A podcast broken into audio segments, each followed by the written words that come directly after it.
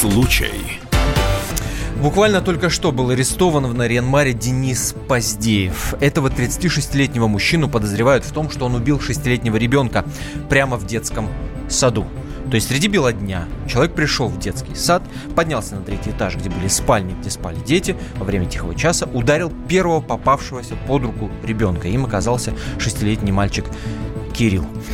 Мальчик погиб, и тут же куча возникает вопросов, а как мы могли просмотреть, я имею в виду вот все общество, вся система, как мы допустили это и где, что называется, тонкие места. Давайте сегодня об этом поговорим. Это «Особый случай», в студии Антон Расланов и Валентин Алфимов. Здравствуйте. Об этом нельзя не говорить. «Особый случай».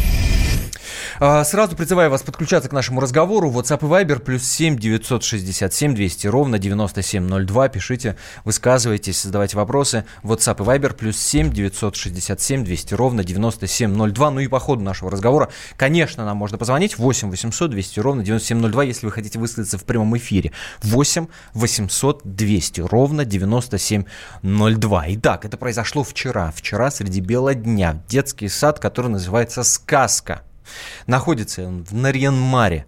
Тихий час в детском саду, 36-летний местный житель, уже выяснили, что он был в состоянии алкогольного опьянения, поднялся в детский сад, охранник ему открыл предварительно дверь, калитку или как это называется, и он беспрепятственно в детский сад зашел и убил ребенка. Что и как он, собственно, объяснил, почему он это сделал, есть видеозапись, на которой он это объясняет буквально через несколько минут после того, как он был задержан. Да, здесь как раз надо пояснить, что он был задержан практически сразу, и он не отпирался, он признал свою вину и даже раскаялся, но у него все-таки было какое-то объяснение того, что произошло. Прочитал заклинание в книжке про вечную жизнь. Дальше. Вечная жизнь близким и богатая жизнь себе и им. Где такую книжку взяли? И что это вам дало? Тюрьма.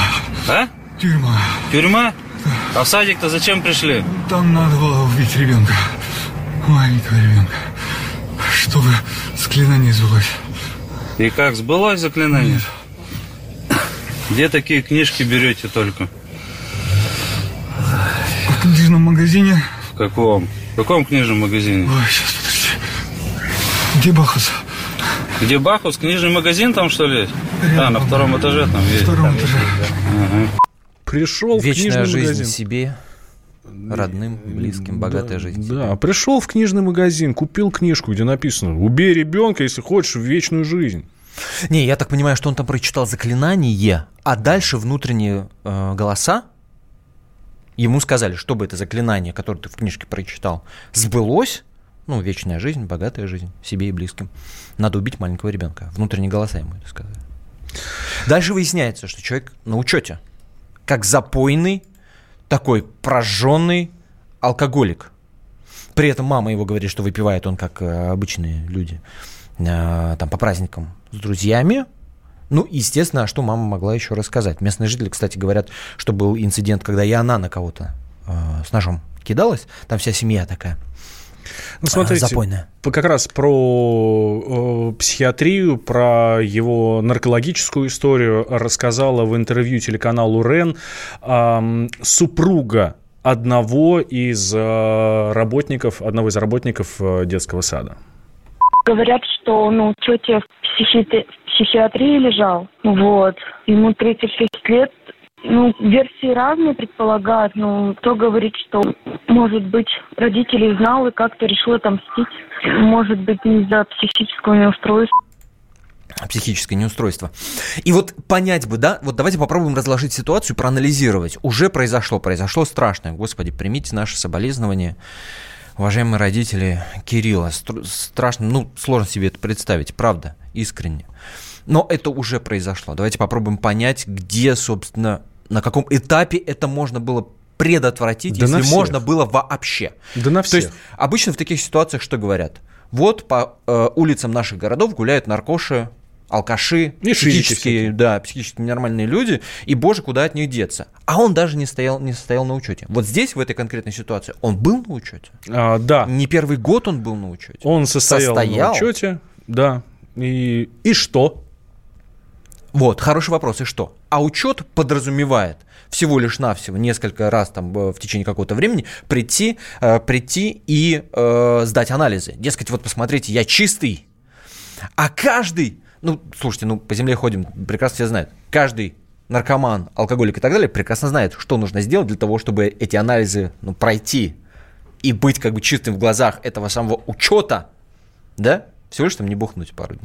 Но смотри, здесь я вижу, что государство знало, государство в лице наркологической клиники знало, что есть вот такой вот неадекватный парень. Он уже прошел лечение. Ему нельзя употреблять. У него там какие-то должны быть ограничения. И кто за ним следил? Что всё, происходило? Ничего. К нему приходил, я не знаю, там, когда освобождаются по УДО, да, или дают условный срок какой-то, за какие-то там провинности, да, этот гражданин обязан каждый вечер либо являться там в отдел, говорит, ребят, со мной все в порядке, я здесь, я никуда не убежал, вот он я. Как только он не явился, все. Закрывают прям сразу, розыск федеральный закрывают и так далее. Там, я знаю, в некоторых случаях можно договориться, чтобы там звонить по телефону, но это немножко другая история. Здесь что? Давайте сейчас узнаем у Всеволода Сазонова, адвоката, который с нами на связи. Всеволод Евгеньевич, здравствуйте. Да, добрый день. Ну, смотрите, обвиняемый в убийстве ребенка в детском саду, в жестоком, хладнокровном убийстве ребенка, состоял на учете в наркологической клинике. А что это означает? Можете нам объяснить? Да, конечно, могу. Дело в следующем. Механизм учета алкоголиков, наркоманов для чего созданы государством? Они созданы государством с целью, во-первых, статистических данных. То есть мы должны понимать, сколько у нас людей нарко- или алкоголезависимых. Следующее, мы должны понимать, сколько денег выделяется на их лечение, диспансеризацию и иные программы. Вот и все. То есть фактически речь идет просто о формировании неких финансовых средств для их лечения и о статистике для понимания в целом, а сколько людей у нас стоят. То есть функции предотвращения в данном случае нет? Это просто некий статистический сбор данных, не более того? Абсолютно верно. Речь идет о том, что эти люди должны лечиться, но за ними никто, естественно, не отслеживает, не следит, они ставятся на учет и смотрят. А как это технически происходит? По месту жительства у нас существуют наркодиспансеры, там фиксируются данные лица, которые попадают в поле их зрения, у них есть определенные ограничения, то есть есть перечень специальностей, которые эти лица не могут выполнять, а также ограничения по получению, например, разрешения на оружие, еще на что-то, потому что эти люди находятся в зоне риска. То есть государство им не выдаст определенные разрешения, но государство не отслеживает ни их перемещение, ни их деятельность, дееспособность, недееспособность. Поэтому они находятся вместе с вами, с нами все вместе, и как бы никакого контроля за ними нет. Просто не сможет купить там пистолет или ружье. Просто не сможет пистолет купить официально, да, или там ружье. Вы абсолютно правильно говорите. И занять какую-то специальность в тех случаях, когда требуется справка из диспансера. Во всех остальных случаях это люди полностью дееспособны, они совершают любые действия, никаких ограничений. А имеют право, простите, ради бога, Всеволод Евгеньевич, имеют право люди, которые этот учет и, я не знаю, там контроль осуществляют, да, они имеют право некое ходатайство вынести, дескать, надо бы этого парня принудительно пролечить. Может быть, дальше судебное разбирательство, суд выносит решение, или хотя бы там, его отправить. Не знаю, или ограничить какие-нибудь ему действия, по всему миру, по некоторым странам более развитым, да, там запрет на то, чтобы подходить к детским садам на расстоянии 100 метров, например. Вы знаете, дело в том, что у нас есть одно понятие, называется понятие ограниченной дееспособности, да, или недееспособности, когда государство в лице суда запрещает человеку совершать определенные юридические действия самостоятельно. То есть за него это делают опечители или опекуны. Но у нас, к сожалению, к большому, мне сложно сказать, мы развитая или неразвитая в этом плане страна, но это касается обычных людей, у нас нет механизма мер, запрещающих человеку что-то делать. То есть мы видим о том, что он совершает или может совершить преступление, преступление. Максимум, что делается, что с ним надо встретиться и сказать, пожалуйста, не совершай это преступление.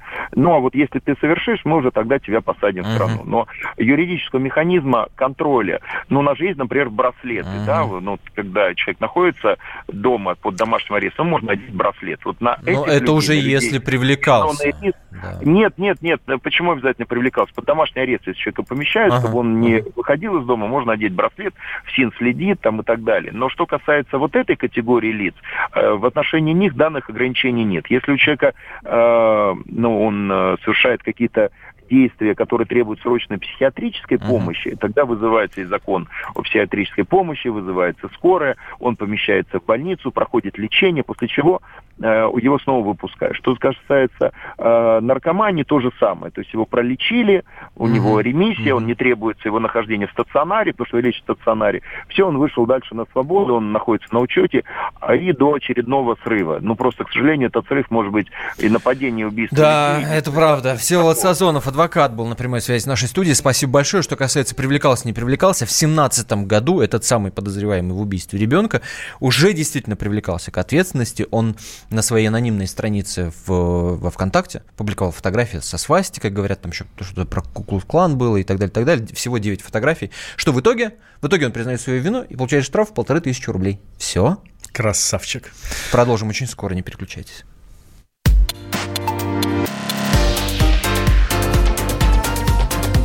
Особый случай.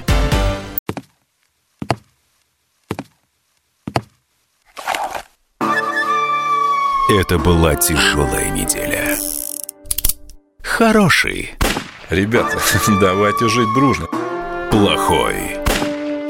Понимаете, не признавали у одного кандидата подпись его родного отца. Злой. А вот что у нас в России, Бред, да? Николай Платошкин подводит итоги недели. Каждую пятницу на радио «Комсомольская правда» в 6 вечера по Москве.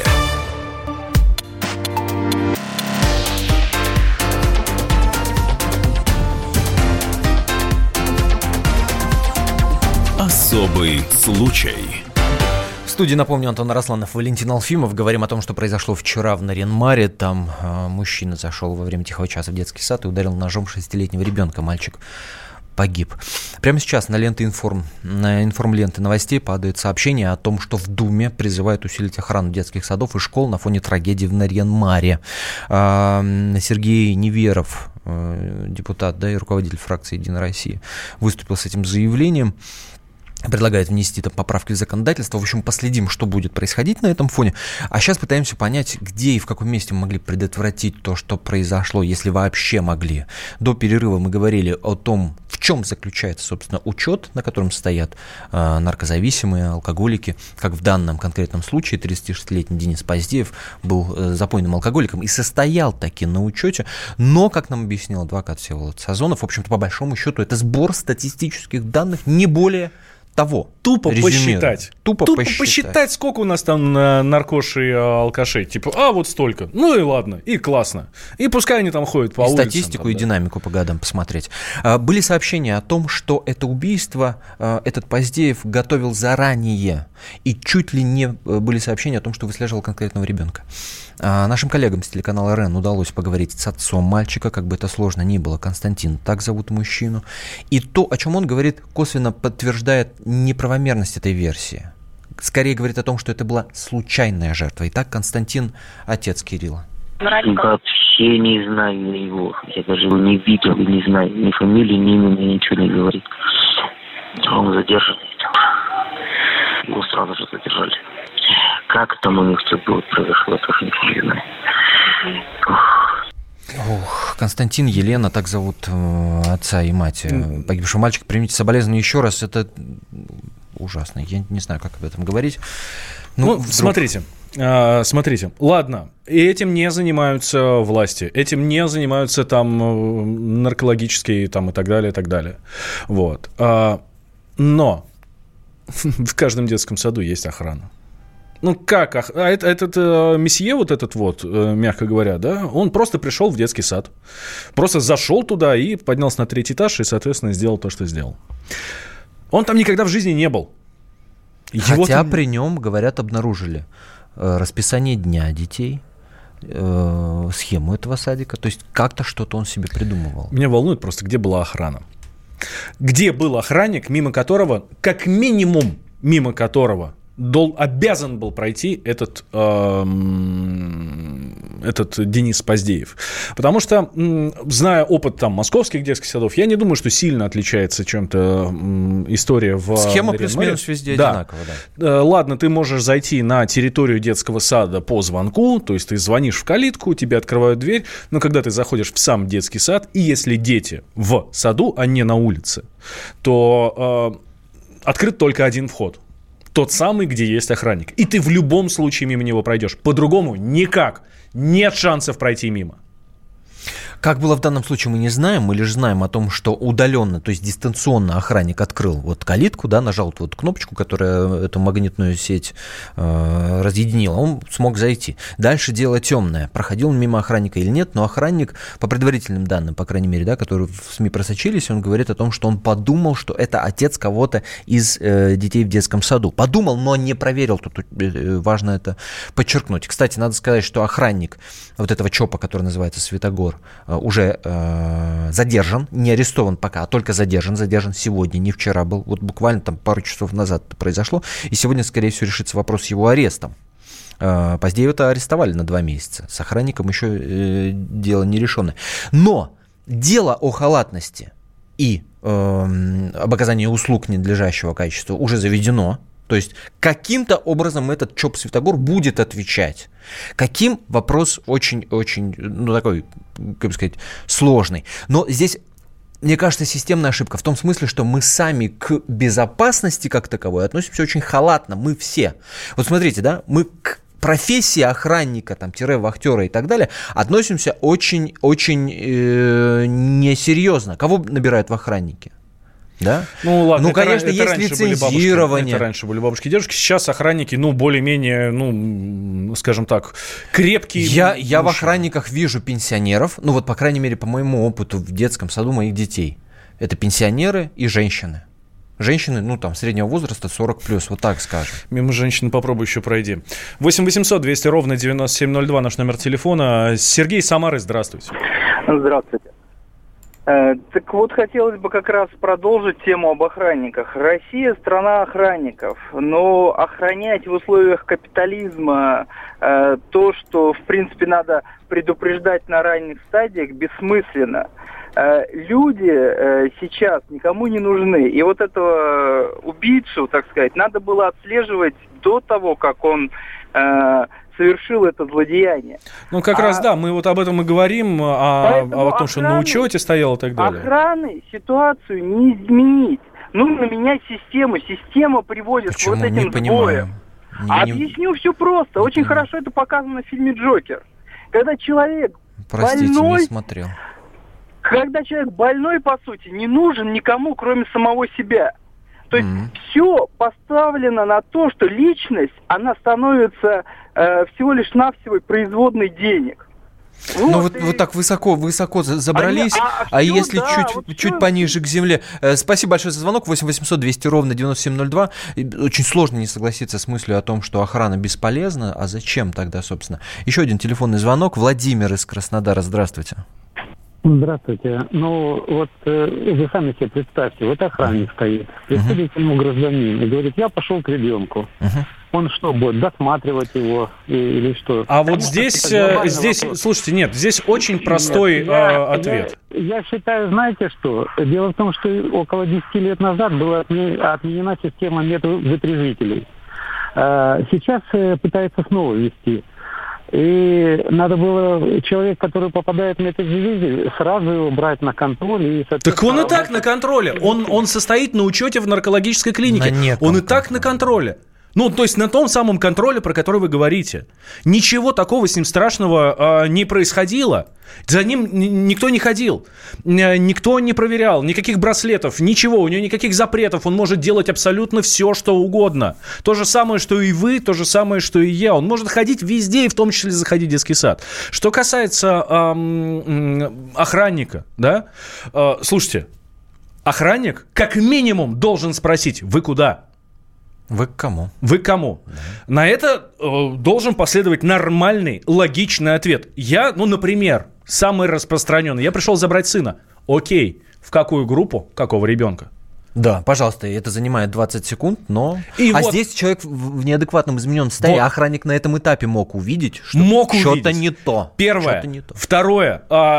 История моей коллеги, нашей с Антоном коллеги у нас здесь с «Комсомольской правды». Когда она разводилась со своим супругом, она водила ребенка в детский сад, и супруг, который хотел забрать ребенка, пришел в детский сад, и говорит: отдайте мне ребенка, я биологический отец, у меня в паспорте написано, он признан, все, то есть это мой ребенок, я имею на нее точно такие же права.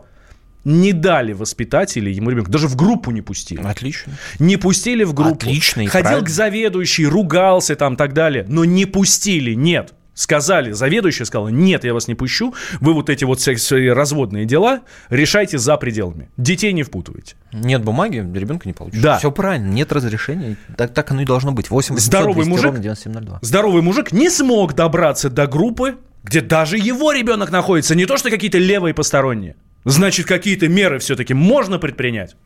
8-800-200-97-02, из Челябинска звонок. Александр, здравствуйте. Здрасте. Алло, день добрый. Добрый. Смотрите, вы сейчас про садики говорили, что охранник. Лично по моему личному опыту, у нас садики так в Челябинске большинство садиков сконструировано так, что там входы со всех сторон. То есть есть группы, в которых... Как и многие, да. То есть отдельный вход в группу. В охранников везде не посадишь. Элементарно, что может сделать государство? Государство сейчас у нас при входе в банки везде стоят, считывали карточек магнитных.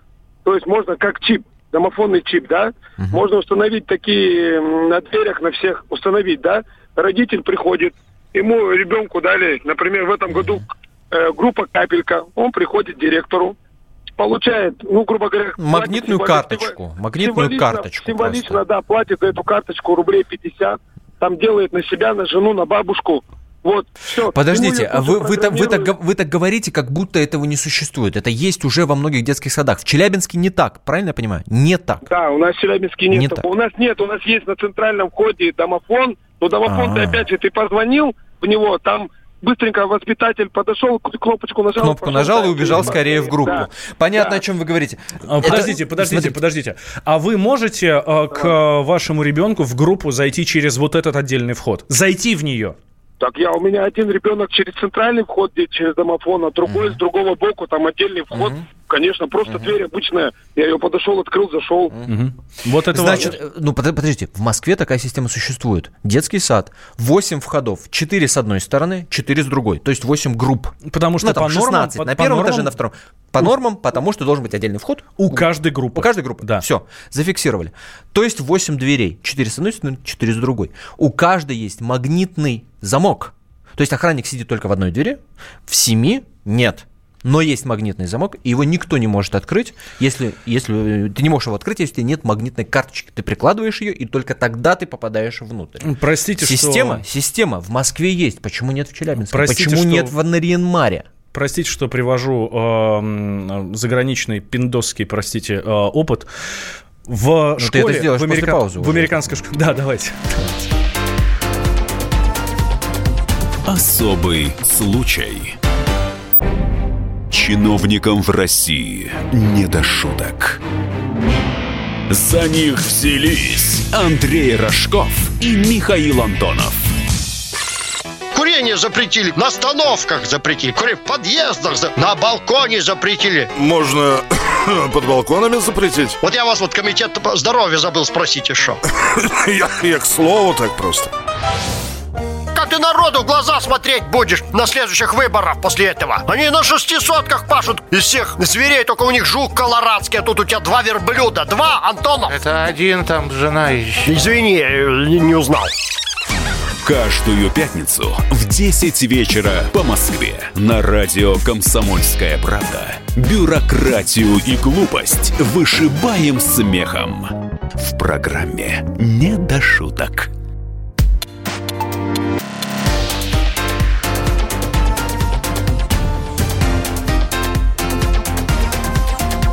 Особый случай. Как вы знаете, в программе «Особый случай» мы обсуждаем только те истории, о которых невозможно не говорить, и у любого нормального человека то, что произошло вчера в Нарьян-Маре, наверное, такую реакцию и вызывает. Валентин Алфимов, Антон Расланов в этой студии. Это прямой эфир 8 800 200 ровно 9702. Наш номер телефона. Звоните, высказывайтесь. Мы пытаемся понять, на каком этапе вот эту чудовищную совершенно трагедию можно было предотвратить. От этапа постановки на учет запойного алкоголика до прохода непосредственно в детский сад. Для тех, кто пропустил первую две части нашей программы, напомню, что вчера в Нарьян-Маре в детском саду «Сказка» убили 6-летнего мальчика, мальчика зовут Кирилл, убил 36-летний, подозревается пока. Какой подозревается? Подозревается? Не, он, конечно, признался, но решения суда нет, поэтому мы обязаны говорить, что он подозревается в этом убийстве. 36-летний Денис Клевцов, который был на психиатрическом учете, состоял, пришел, нож, охранник ему открыл калитку, он прошел совершенно спокойно на территорию сада, дальше поднялся на 3-й этаж, зашел в спальню, был тихий час, и он ударил ножом, который прятал в правом рукаве своей куртки первого попавшегося ребенка. Вот им, к несчастью, оказался как раз 6-летний Кирилл. Да, здесь очень важно отметить, он не просто пришел в группу, там зашел в спальню, ударил ребенка и как бы все. Нет, были две воспитательницы в группе, они пытались ему помешать.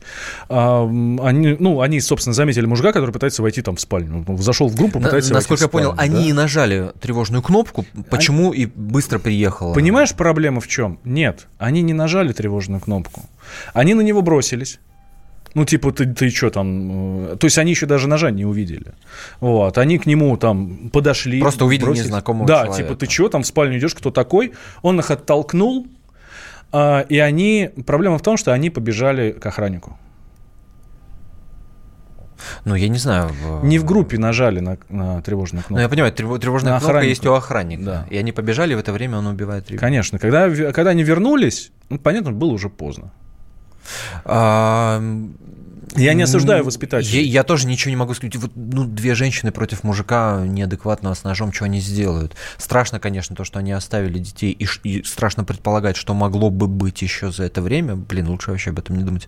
Но тем не менее, может быть, теми же тревожными кнопками оборудовать сами группы, чтобы реагирование было быстрее, да? Чтобы не к охраннику надо. Да, тем не менее, теперь в регионе пройдут массовые проверки детских образовательных учреждений. Об этом нам в эксклюзивном интервью заявила Галина Гуляева. Это уполномоченный по правам ребенка в Ненецком автономном округе.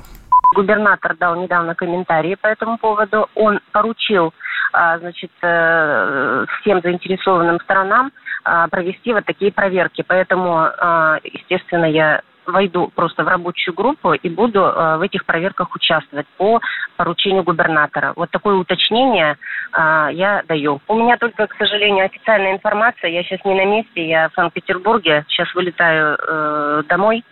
Завтра утром прилетаю в Нарьян-Мар, и у меня будут, наверное, какие-то свои другие еще комментарии дополнительные, которые я достану, но только завтра, к сожалению, меня просто нет на месте. Такие случаи, тут даже поднимать никого не надо, я так понимаю. То есть все должны быть на месте, да, в такой ситуации. Уполномоченный по правам ребенка в Ненецком автономном округе Галина Гуляева. Сообщение читаем на WhatsApp и Viber. Напомню, номер +7 967 200 ровно 9702. Александр пишет. Работаю в садике. Кто-то из администрации города заходил в сад. Охранник потребовал документ в связи с инструкцией. Какой молодец охранник. Так этот начальник накричал на него и потребовал уволить. Вот как после такого отношения будут охранники исполнять свои обязанности? Сами устанавливают правила, сами же их и нарушают. Есть такая проблема, Александр? Есть такая проблема? Да. 8 800 200 ровно 9702. Наш номер телефона. Сергей из Саратова. Здравствуйте. К Сергею хотел перейти. Сергей, здравствуйте. Добрый день. Здравствуйте. Саратова. Вы знаете, у меня маленьких 2 детишек, 1 в садик, 2 скоро пойдет, 1 в школу уже, 3. Я думаю, что охранник – это хорошо, но есть же периметр садика. И мне кажется, всю систему охраны детских садов нужно пересмотреть. И есть же грамотные люди у нас в стране. Но пусть они продумают, чтобы не вход в группу, а вход на территорию был именно для тех людей, кто имеет право туда заходить.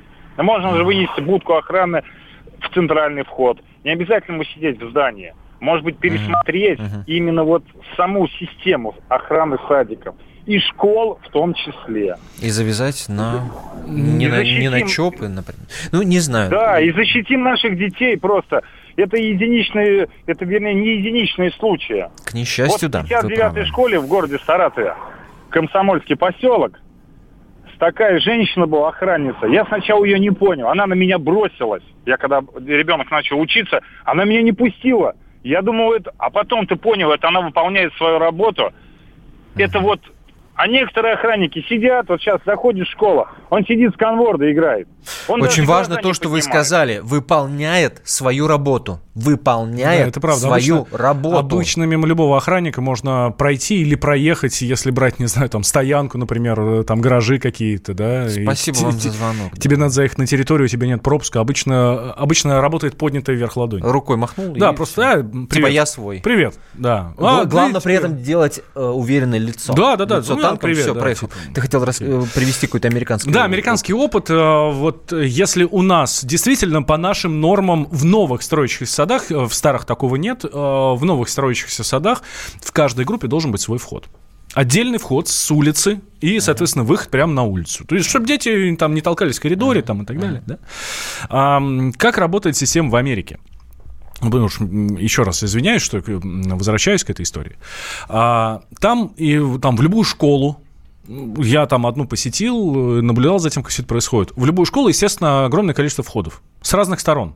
Ну, мы знаем, даже по американским фильмам, да, длинный коридор, классы, и вот из этого коридора там здесь два входа-выхода, здесь центральный, там задний, здесь еще какой-то, боковые и все такое. Так вот, из каждого выхода можно выйти. Никаких проблем нет, все открыто. Это, кстати, это исключительно требование пожарной безопасности.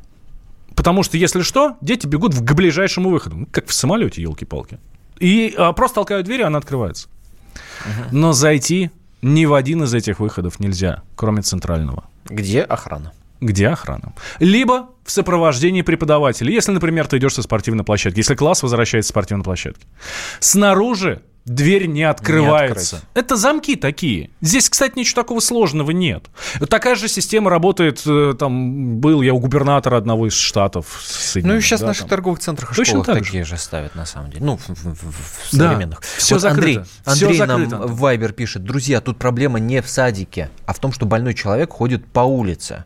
Это я вот к этому же американскому опыту, вот с точки зрения предотвращения и того, что там, да, как можно предотвратить сам факт этого ЧП, им тоже вот, они тоже не знают ответа на этот вопрос. Потому что сколько случаев расстрелов в школах, там клиника, и так далее, да, и так далее. Да. Они тоже не знают как. То есть они знают, как защитить здание, не знают, как предотвратить. Как, один из, вариантов предлагают ужесточить законы, делать так, чтобы там преступники там не могли избежать наказания. Потому что сейчас говорят о том, что раз он шизик, ну не шизик, а в смысле на наркотиках стоял, то он сейчас избежит, полежит полгода там в наркологичке, да.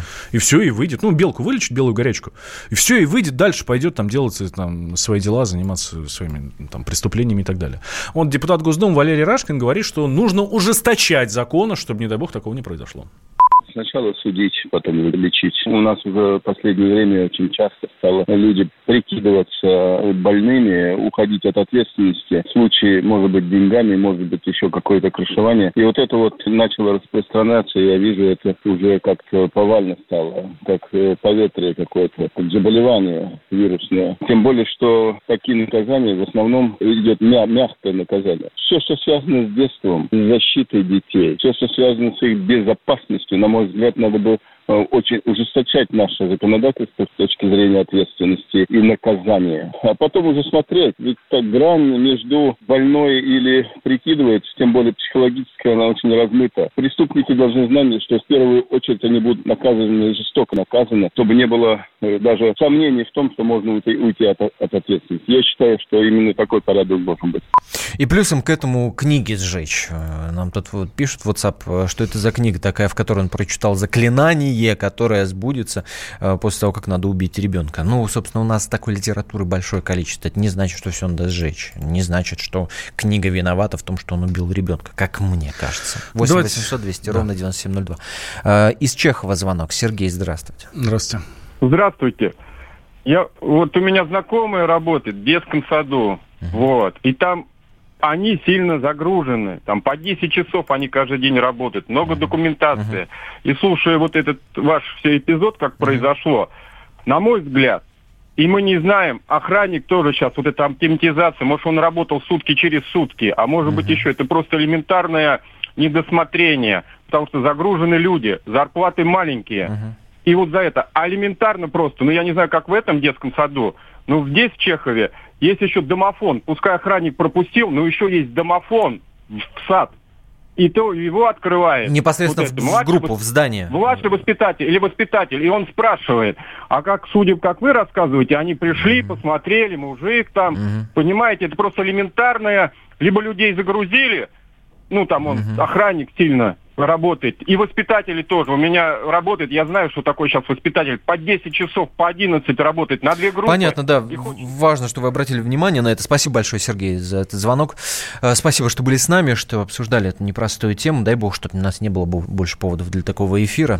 Спасибо. Антон Расланов, Валентин Алфимов. Это программа «Особый случай».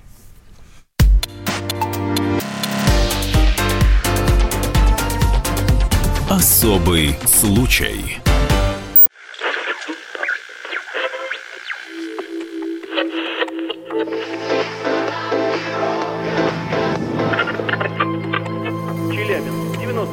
Пятигорск 88,8. Самара 98,3. Новосибирск 98,3. Ставрополь 105,7. Краснодар 91,0. Красноярск 107,1. Благовещенск 100,6.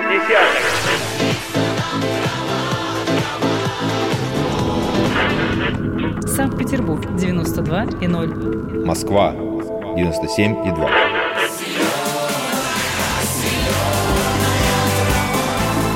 Радио «Комсомольская правда». Слушает вся земля.